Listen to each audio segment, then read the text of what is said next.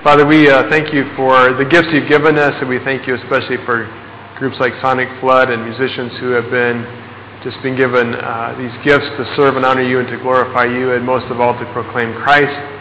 We thank you for Sonic Flood and their heart for Thailand and their desire to see students and Thai uh, Thai people come to Christ. And we just pray for this concert on Tuesday that it would be a real uh, ministry and a real time of, of impact. Uh, we pray for Anita she has the chance to interview them today at 1 that, uh, that it would just be a really good interview and uh, it would get people excited about coming to hear Sonic Flood, but more importantly, that it would open opportunities for the gospel.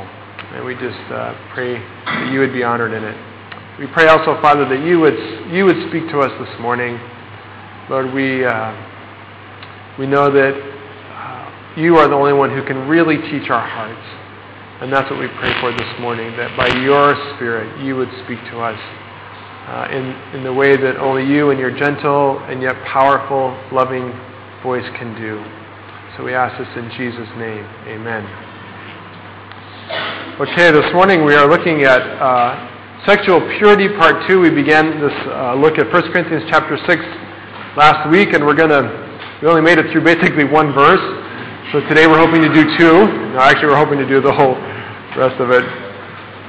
Uh, let me just read the passage as we begin. It's Beginning in verse 12. Paul writes, You may say, I'm allowed to do anything. But I reply, Not everything is good for you. And even though you may say, I am allowed to do anything, I must not become a slave to anything. You say, food is for the stomach and stomach is for food. This is true, though someday God will do away with both of them. But our bodies were not made for sexual immorality. They were made for the Lord, and the Lord cares about our bodies. And God will raise our bodies from the dead by his marvelous power, just as he raised our Lord from the dead. Don't you realize that your bodies are actually parts of Christ? Should a man take his body, which belongs to Christ, and join it to a prostitute? Never. And don't you know that if a man joins himself to a prostitute, he becomes one body with her? For the scriptures say, the two are united into one. But the person who is joined to the Lord becomes one spirit with him. Run away from sexual sin. No other sin so clearly affects the body as this one does. For sexual immorality is a sin against your own body. Or don't you know that your body is the temple of the Holy Spirit who lives in you and was given you by God? You do not belong to yourself, for God bought you with a high price. So you must honor God with your body. Um, this is a very relevant um, message for our day, and it was very relevant in, in Paul's day in Corinth because there was a great deal of, of sexual temptation and pressure. And as I shared last week, uh, just by way of review, Corinth was the home of the temple of Aphrodite, the goddess of love. There were a thousand temple prostitutes who lived there, and uh, every night they would come into the city of Corinth to uh, evangelize, so to speak. And, and for a lot of the people who were believers in, uh, in the church in Corinth, they had been converted out of a lifestyle where it was an everyday or very common practice to engage in, in uh, sex with prostitutes. To make matters uh, worse or more complicated, uh, in, in Greek society, this kind of promiscuity was very uh, socially acceptable. It was very uh, open uh, the Greeks had a very loose view of sexuality, and, and in fact, it wasn't even considered to be adultery or immoral if you slept with a prostitute. It was only considered adultery if you slept with somebody in your same status or caste. Um, so uh, it was a huge sexual pressure in that day. And, and likewise today, you know, I don't know if I, I don't want to compare necessarily, but the reality is that the world today is very sexually charged and uh, there are movies, TV shows, uh, internet, books, magazines, you know, ads, commercials. It's everywhere, and uh, there's a great deal of pressure uh, to um, to be involved in sexual activity, to be uh, pointed in that direction, and there is tremendous temptation available. And so it's something we have to be prepared for, and as believers, be committed to moral purity, or we'll get run over like a freight train by the expectations of this world. Uh, we talked a little bit last week that um, Paul starts off with his argument by saying the body is for God and God is for the body. And uh, the important principle is that we don't exist just for sexual pleasure. That is not the end or ultimate goal of all happiness in life. Paul says clearly that the reason we were created both spiritually and physically was for God's benefit. And ultimately, our joy and our satisfaction in life must be found in Him alone. Uh, this idea of the world that says the ultimate in happiness and joy is found in sexual pleasure is heresy. In fact, it would really come down to idolatry. Because if you believe that and ascribe to that, you're saying that that would take the place in your life that God would. And Paul says that, that your body was created for God and God is for the body, that God is to be the ultimate fulfillment in our life of joy and satisfaction and desire. That's not that we can't enjoy sexual pleasure in the context of marriage. But if we want to pursue true joy and fullness and happiness, that must be in God alone first. And the Corinthians were getting that all mixed up, and in our day, certainly that's also true. Uh, he goes on in the rest of the passage, though, to give some additional reasons why uh, sexual immorality is just plain stupid. And most of the reasons have to do with us personally. Not only does it affect and mess up uh, our pursuit of joy in God alone, but beyond that, it has damaging effects for us personally. And that's what he talks about in these next few verses. So let's look at these real, real quickly, I hope. Um, starting in verse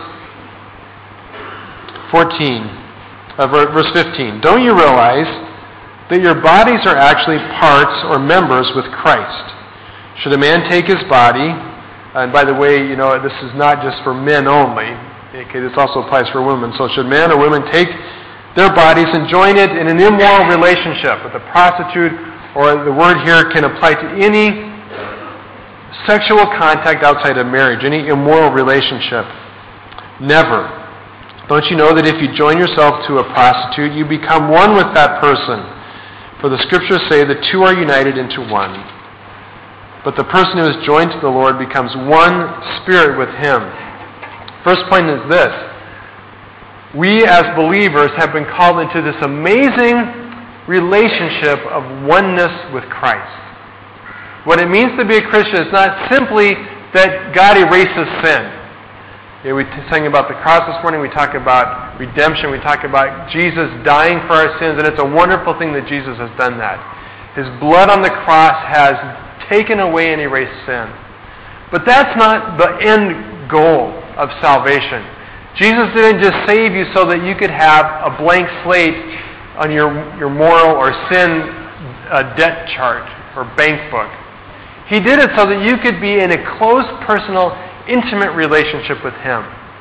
And it's a, a relationship that's de- described very much in, in marriage terms. And in fact, in Ephesians, Paul talks about our relationship with Christ as being pictured in the marriage relationship where the two become one. Uh, it's really pictured best in one of my favorite chapters in the whole Bible, in John chapter 15, where Jesus himself describes the goal of, of oneness with him in Christ. Notice what he says. John 15, verse 1. He says, I am the true vine, and my Father is the gardener. He cuts off or lifts up every branch that does not bear fruit, and he prunes the branches that do bear fruit, so they will produce even more. You have already been pruned for greater fruitfulness by the message, by the word that I have given you. Remain in me, and I in you. Okay, the idea of remaining is the idea of being one with Christ being in communion and fellowship with Him. He says, Remain in me, abide in me. For a branch cannot produce fruit if it is severed from the vine, and you cannot be fruitful apart from me. Yes, I am the vine, you are the branches. Those who remain, those who walk in this relationship of communion and oneness with Christ, will produce much fruit. For apart from me, you can do nothing. Anyone who parts from me is thrown away like a useless branch and withers, and those branches are put into a pile and burned. But if you stay joined with me, and my words are joined and remain in you, you may ask any request you like, and it will be granted. My true disciple produces much fruit. This brings great glory to my Father. Okay, so he says there that a key to effective prayer life is being one with Christ. He says if you have this relationship of communion and oneness with Christ, you can ask anything you want and you'll get it. Okay, that's pretty cool stuff. That is awesome stuff to know that we have that kind of access to ask God for anything. And if we have that kind of relationship where we are living in communion and oneness with Christ, we will get it. God wants to bless us. And when we're in communion and union with Him, we pray according to His will, and we pray according to His heart, and we can have confidence that God's going to do what we ask. But there's even more. Okay, there's even more to our oneness. He goes on to say, okay, I can't read it without my glasses on, so. He goes on to say, I have loved you even as the Father has loved me. Remain in my love. There's that word again. Remain, abide, be one. Live in, get connected with my love. When you obey me, you are remaining in my love, just as I obey my Father and dwell in his love. I have told you this so that you will be filled with joy. Yes, your joy will overflow. That's what the Christian life is all about. Christian life is not about necessarily keeping laws or rules or being religious or going to church a lot. It is ultimately about being filled with the fullness of Christ to an extent that our lives find ultimate joy, overflowing joy, in being one with Christ. Okay? That's what the Christian life is about. And if you're pursuing anything else in your Christian life, scrap it, ditch it, okay? Burn that part of it, and pursue a life of joy in Christ. Okay, if you don't know what joy in Christ is, you need to you need to start looking for it, okay? Because the Christian life is not supposed to be a drag or boring or depressing. I've talked to a lot of Christians who their Christian life is quite honestly depressing. Okay, that's not what God called you to. And if you are not experiencing joy, it's probably because you're not understanding and walking in this union we have in Christ that Paul talks about and that Jesus talks about here. So I've done all this, and I have brought you into this union with me where we are together one, so that you could have joy in your life. So that the ultimate desires and satisfactions and happiness of your life would be rooted and anchored in me. You know, we have a lot of people here who are in Christian ministry and in Christian service. And the dangerous thing is that when we're in Christian ministry and Christian service, we get, we get paid to make fruit. Okay? They don't usually pay us to just hang out. They want to see results. And it's really bad when you send back the prayer letters and you say, man, I had this great time of communion with God. People would go, we didn't send you over there to make communion with God. We sent you over there to make grapes. Okay? And so we can get so focused on producing that we think it's somehow our job to make things happen. Well, Jesus said it doesn't work that way. He says, I will produce the fruit in you. Your job is communion with me. So we, need, we, need, we get, we're a twig and we get focused on the wrong end of the twig. We get focused on the, the fruit bearing end. We need to focus on the root end that's connected with Christ. And that's where it's at. And uh, that's what the Christian life is about. And that is, is one of the things that is most seriously affected and why sexual morality is so crucial. Because Paul writes in 1 Corinthians that, that oneness with Christ is seriously compromised when we engage in sexual immorality. He says, You are one with Christ, you are a member of Christ, you are a part with Christ. And he makes it clear that our, our oneness with Christ is spiritual. Okay? We don't have some kind of physical oneness with Christ. Okay? It's very much spiritual. But the reality is that we are a human being that's comprised of body, spirit, soul, mind, emotions, will, and it's all packaged together in one very connected part. Okay? And it's not like we can say, okay, Jesus, you can have my spirit and all this spiritual union with you over here, and I'll take my body and I'll be involved in sexual immorality over here because they're not connected. It's not true. Our spirit lives inside our body. Wherever our spirit goes, our body goes. Actually, it's the other way around pretty much. Wherever our body goes, our spirit goes. And when we take our body and we involve it in impure or immoral things, we take that spirit that is one with Christ along with us. And in fact, Paul paints this picture of really taking, dragging Christ with us because we are one with Him. Um,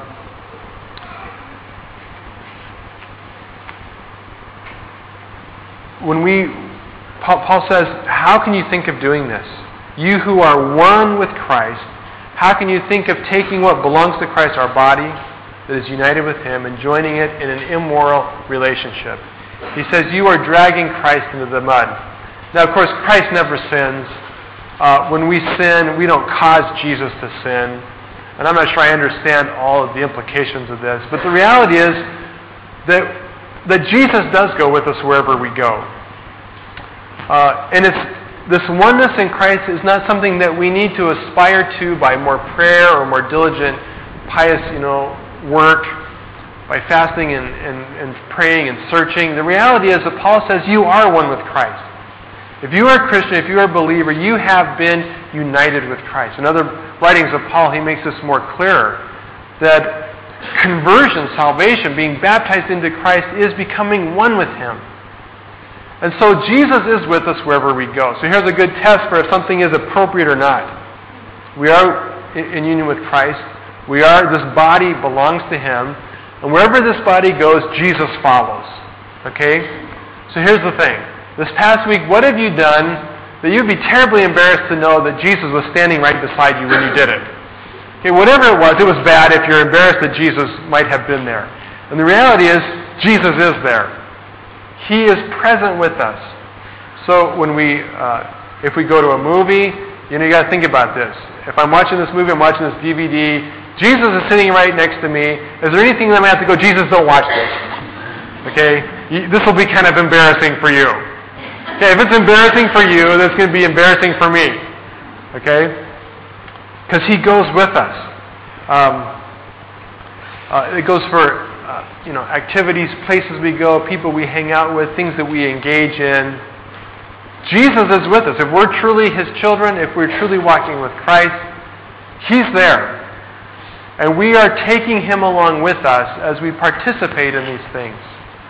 So, what things in our life would we not be really crazy about? Here's another good question. You know, like, like, you know, would you drag your mom or dad there? Well, Jesus is even, you know, more holy, more righteous, and more seriously entwined in our life. Would you want Him to see what you are doing? Would you want Him to be involved? Uh, when you go on the internet, are there pages that you look at that you go, Jesus, you know, I'd rather rather if you turn your back on this one. Because he's there, he's watching, he's seeing. In a sense, he is participating in all that you do. Okay? And so Paul says, you know, how could you think of doing this? How could you think of dragging Jesus with you? And especially in terms of sexual immorality. Um, now,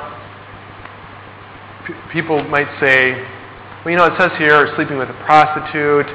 You know, I, I have kind of an immoral life, but I'm not sleeping with a prostitute. I'm having sex with my girlfriend. We may not be married yet, but, you know, we're married in our hearts. We love each other. So certainly this passage does not apply to us. Wrong. It applies to you. The word here, prostitute, is the word porneia. And it really covers any kind of sexually inappropriate or immoral behavior. Now, in Corinth, the issue was prostitution. And for these guys, the temptation and the problem was these temple prostitutes that would fill the city. But Paul's talking here about any inappropriate relationship. Okay, if you are not married and you are involved in some kind of sexual activity with somebody who is not your wife, it's sin. Okay, you are not married in your heart. As my friend Mark Driscoll says, you're married in your pants. Okay? God does not recognize that union. Okay? He is not honored by it. Okay? I didn't say that. Mark Driscoll did. You can blame him. Um, in, in Corinth, this is kind of the attitude and the thing that was going on there. Uh, it was a huge temptation. It was a part of, of, of culture that they actually believed, as I said, that that prostitution was a great, great way to uh, prevent adultery. Okay? And it's amazing how we can rationalize and justify things if we want them bad enough. And the Greek, the Greek mindset, they had said, well, because prostitutes are basically slaves or low lives, sleeping them with them isn't really adultery. It would only be adultery if I sleep with an equal. Okay? You know, so here's a great line. Honey, I know this is hard. I don't really want to do this, but I'm doing it to save our marriage. Right? No. No. Same way, we can lie to ourselves and let Satan convince us that we love each other, you know, we're, we're going to get married, da da da da. It's inappropriate if it's not in the context and bounds of a married covenant relationship. Uh, if you want to be involved sexually, then make the promise of that public. That's what marriage is. There are people who argue likewise and say that, well, we slept together, so we're married anyway. That's not true. Marriage involves a covenant relationship before God that's made public before some institution, like the government, the church, some body that recognizes it. Okay? If you have slept with someone, you are not married to them. Okay? You are not compelled to get married to them. Okay? If it's not the right thing. Okay, so don't let Satan lie to you about that. Uh, marriage is a covenant relationship where you pledge to commit to that person for life. And because of the volatility of the sexual relationship, because of, as we'll talk in a moment, some of the things that happen to us emotionally when we become sexually involved with a person, God has put a very careful fence around that wonderful gift. And the fence is called a marriage relationship. And it must be preserved and protected within that relationship outside of that covenant relationship, it's ultimately selfish and it's sinful. Okay, you don't say, well, if you really love me, you'll sleep with me. No, if you really love me, you would care about me and you would honor what God has said is pure and righteous in His sight.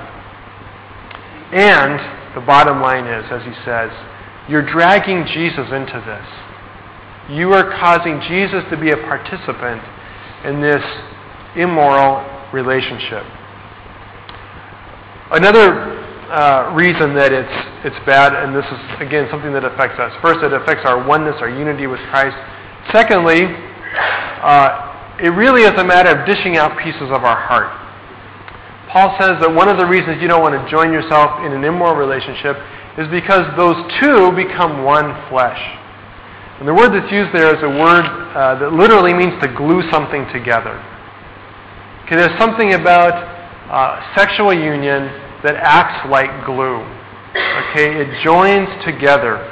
It is a powerful glue that joins much more than just skin. It actually glues hearts. It glues our souls together with another person.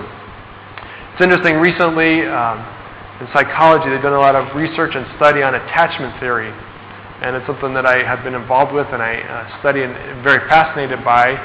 And they discovered that with babies, that babies attach or form a bond to an adult through contact. The little baby's born, the mom, you know, picks it up, holds it, says, "Oh, isn't it cute, little shrivelly thing, you know?" And she loves this little thing. And she touches it and she strokes it, she feeds it, she nurtures it, she makes eye contact, she talks to it. And they've discovered that that forms a powerful, permanent bond in the life of this infant.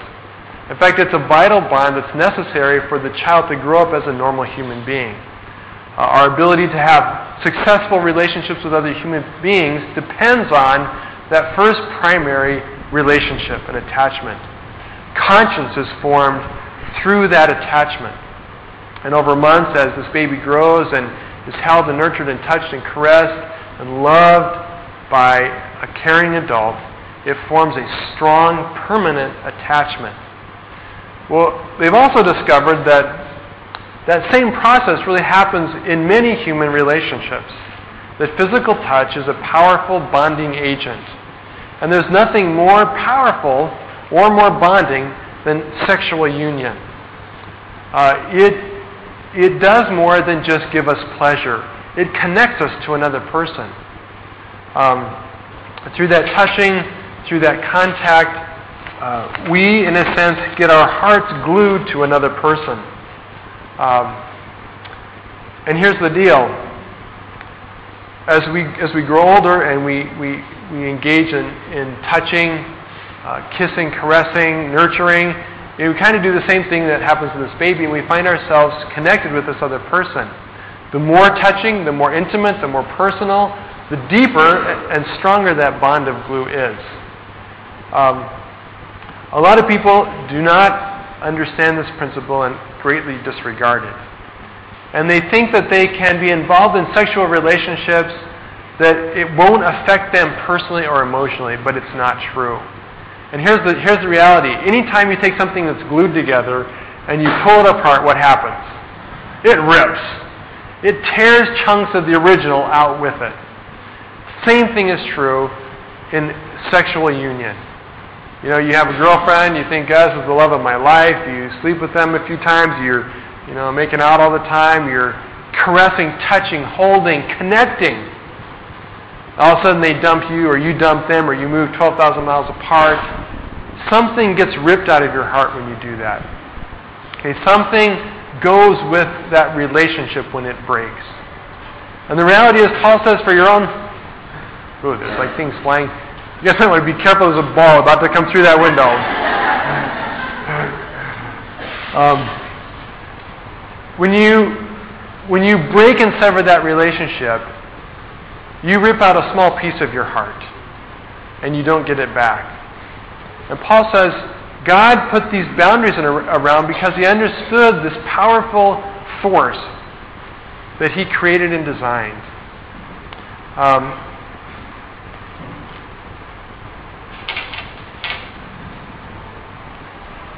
Number three, third thing.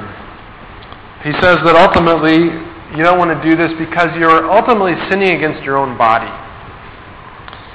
Uh, the reality is that along with these attachment issues, bonding issues, other issues, not handling this and, and, and respecting sexual purity ultimately violates yourself. It damages and wounds you personally, physically, emotionally. It's a sin against our own bodies, Paul says. Um, this is what happens. For people who disregard this and who, who have been very sexually active, for example, uh, a, your body can't cope with this, so it creates defense mechanisms to protect itself. First defense mechanism is, is detachment. If I keep attaching myself, if I keep gluing myself to another person, and they keep ripping out pieces of my heart, pretty soon I'm going, that really hurts. So what we start to do is we start to disengage and detach ourselves from people. Uh, they've done studies with prostitutes where this is physically and visibly seen. Where in order to survive in this industry, what they have to do is detach themselves from the experience. For them, sex is a job. It becomes shallow and empty and meaningless. And the truth is that for people who give away uh, and, and, walk in sexual immorality, the same thing will, will happen in your own heart. To protect the pain in your own heart, you will start to become detached and distanced from the experience. Paul's saying, you know, God created this to be a wonderful thing to be enjoyed in a marriage and covenant relationship. He wants it to be ultimately fulfilling and satisfying. But if you make it cheap and easy and meaningless, it becomes cheap and e- easy and meaningless. It becomes empty.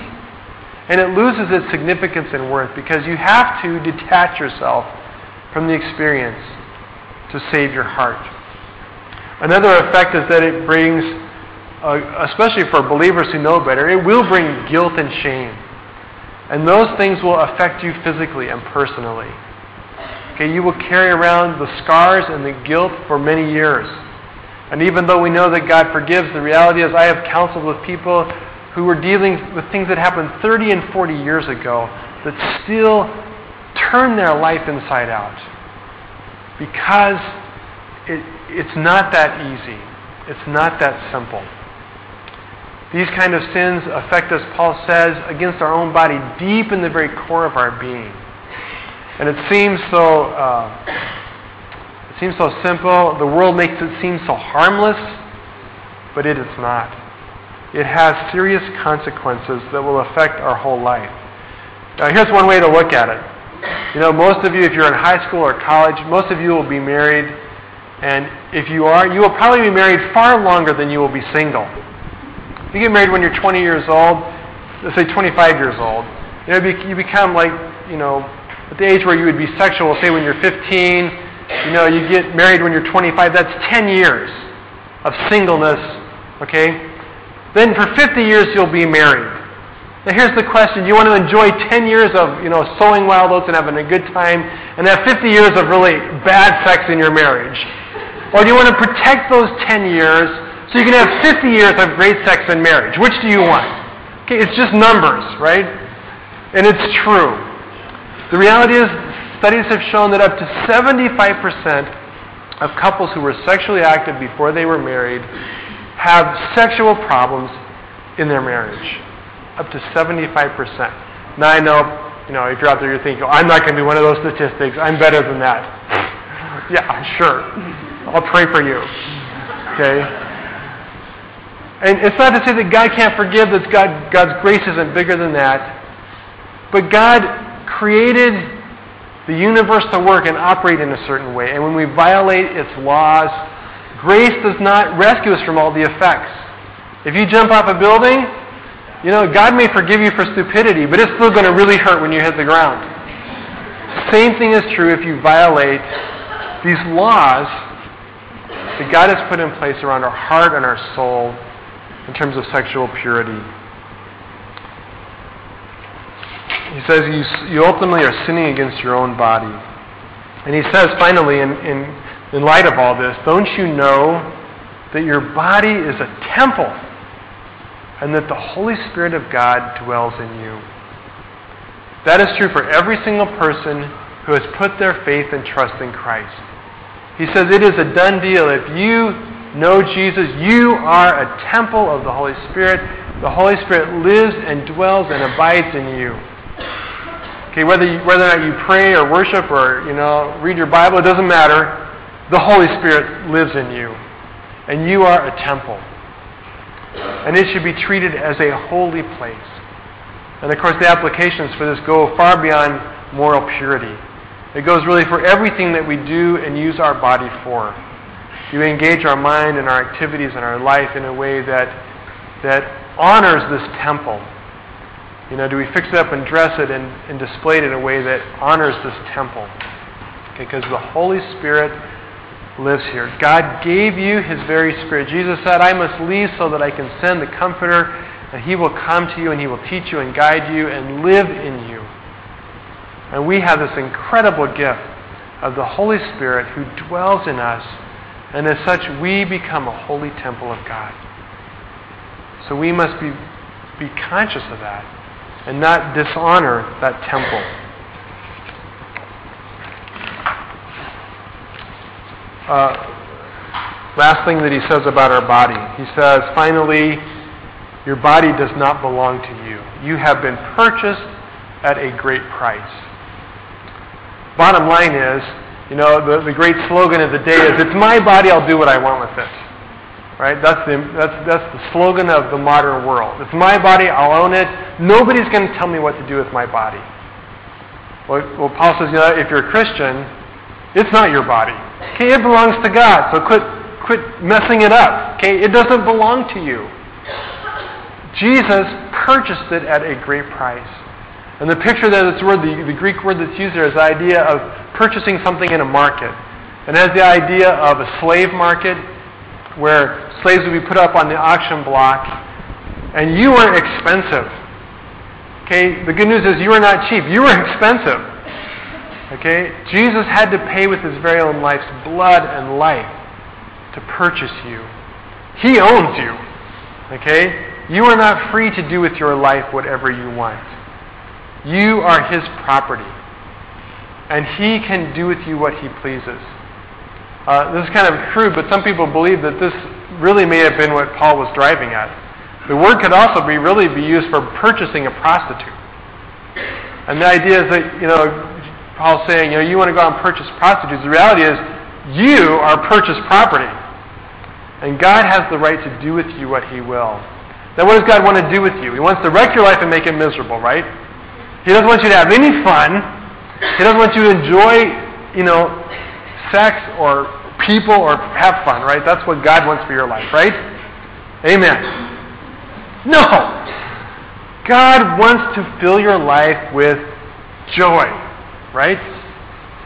God's heart and desire is that you would be full of joy. And he says here, simply and plain, he says that therefore you are, you are not yours. God bought you. Therefore, you need to glorify God in your body. And I love this definition of um, what, what it means to glorify God.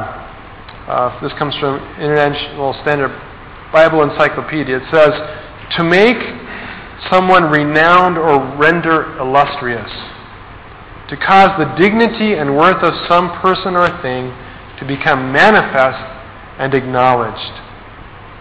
Everything we do should, should highlight the wonder and majesty and glory of God.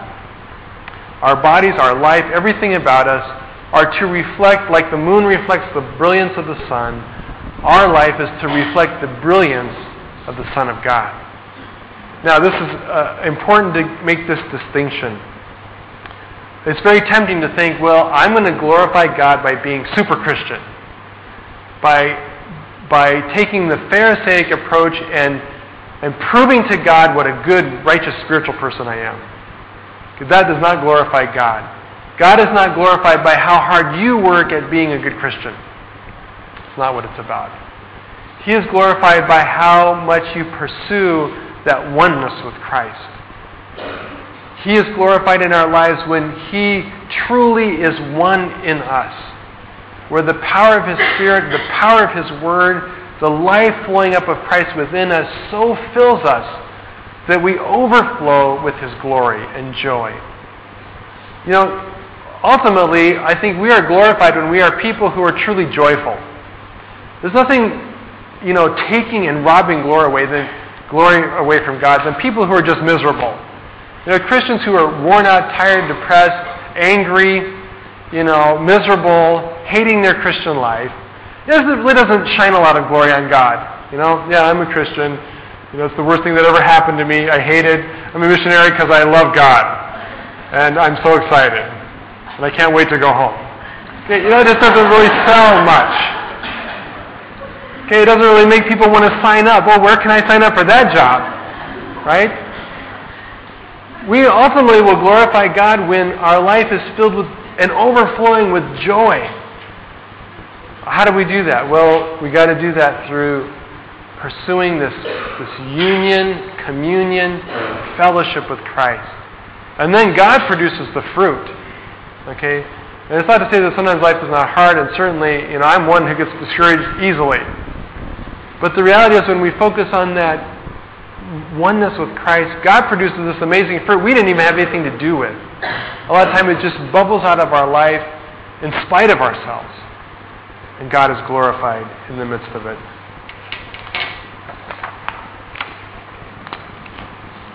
Last thing. Those are the effects. Those are the reasons that we are to be um, sexually pure, committed to sexual purity. So, how do we do that? What do we need to do to pursue sexual purity? Well, he says it in one simple word run! The run, Forrest, run. You know the, the Forrest Gump movie? Okay? You're about to get beat up. Run, Forrest, run! Just run. Okay? It's just that simple. He says, just run from sexual temptation. That's all there is to it. There's no magic formula. You know, don't pray. Don't go read about run. Okay? That means distance yourself as quickly as possible. That's what running is. Running means putting lots of space between you and something else quickly. Okay? That's running. Standing is not running. Okay, so if you're in front of a magazine rack full of, you know, naked girls, standing is not running. Running is running, right? You leave, you go away, you put as much space between you and that as possible, as fast as can. Um, pops up on your computer. I hate this. You know, at our office, all of a sudden, randomly, stuff starts just popping up. You know, um, girls on your computer. He says, run. Don't click. Don't stare. Staring is not running. Running is running. Hey, click it. Close it. Get rid of it. Run. Movies. Uh, you know, there's tons of movies. You almost can't watch a movie now without some kind of sexual content, sexual stuff. You know, if this stuff affects you, puts thoughts and feelings in your mind, don't watch it. Run. Okay? Especially don't buy the DVD and like watch it again. And like hit the pause button. Okay? That's not running. The fast forward, that would be running. Okay? The pause button would be stopping. Okay? Run. Um, if you're dating, you're in a relationship, it be, it's rapidly becoming too physical, run. Okay? It's all he says, just run. Okay, a 45 minute goodnight kiss is not running. Okay, that would be staying. Run. You know, a handshake, goodbye, you're out of there. Okay? All right? Um, the reality is, you know, we got to understand that we are playing with hand grenades. You know, you've seen these stories, these little kids in the jungles that find these old grenades and they don't know what it is and they're playing, throwing it around, checking it, tossing it. And I talk to too many people who say, Oh, I'm strong. I can handle it. I can play with grenades. Nobody can play with grenades. If it goes off, it kills you. Okay? If you think you're strong enough to handle sexual temptation, then one of two things is true. Either number one, you really are strong enough because you run because you put up clear boundaries and fences in your life so that you don't get close to those things. You don't play with grenades. That's why you're not tempted. Okay? Or the other reality is the other person. You're only a person who thinks you can play with grenades, and so you do, and the reality is they keep going up, and you keep landing in these explosions of disaster where you fall and you sin, and Satan blasts you because you're not as strong as you think you are. Okay, God invented this stuff. He knows how explosive it is. That's why He warns us to take it seriously. And Paul says there's only one response, there's only one answer, there's only one solution, and that's to run. We need to teach our eyes and our brain to run. You know, when your mind starts drifting to fantasies and desires and to lust, you got to teach your brain to run. Okay, it starts in our mind. That's the first place where we got to win this battle. Don't let your mind linger on these thoughts and these things and these fantasies. Run. Don't go there mentally. You need to teach your eyes to run. You find yourself staring at something you shouldn't, you got to teach your eyes to run. And it's really quick and easy with your eyes. You just look the other direction. Okay? You got to teach yourself to run. Uh, and this goes for a person. It doesn't matter if you're you know, 13 or 93, the reality is that sexual temptation can be an issue for anybody at any age, married or single, doesn't matter, men or women. Paul says if you want to be committed to this, the only thing to do is to run. Be a Joseph. You know, Joseph, uh, Joseph kept his track shoes on. And uh, when he was with Potiphar's wife and she's making advance, advances, you know, he ditched the robe, but he kept his track shoes on and he ran. He didn't think about it. He didn't think, God, what should I do? He ran. And that's how we need to, we need to be people who live with our track shoes on. You need to sleep with them on. Always. You have your track shoes on. Always be ready to run uh, from sin, especially from sexual temptation. Don't even let it become something that you toy with. And where people get in trouble is they play with it. Now, I'm not gonna I'm not gonna go sleep with a prostitute. I'm not gonna get involved in sexual immorality. I'm just I just I'm just curious. That's not running either. Curiosity is not running. Running is running. Don't let those things trap us. Because ultimately, it's God's temple, it's our oneness with Christ, it's our own body that we damage and sin against when we don't take this seriously. We live in a world where it is everywhere. We live in a country where it is everywhere. And I've seen it happen far too many times with, with, with guys who should know better, who end up in immoral relationships over and over again because they did not take this seriously. And it wrecks their life, it wrecks their own body, it destroys their families and their children. Okay? Don't mess around with this. Let's pray.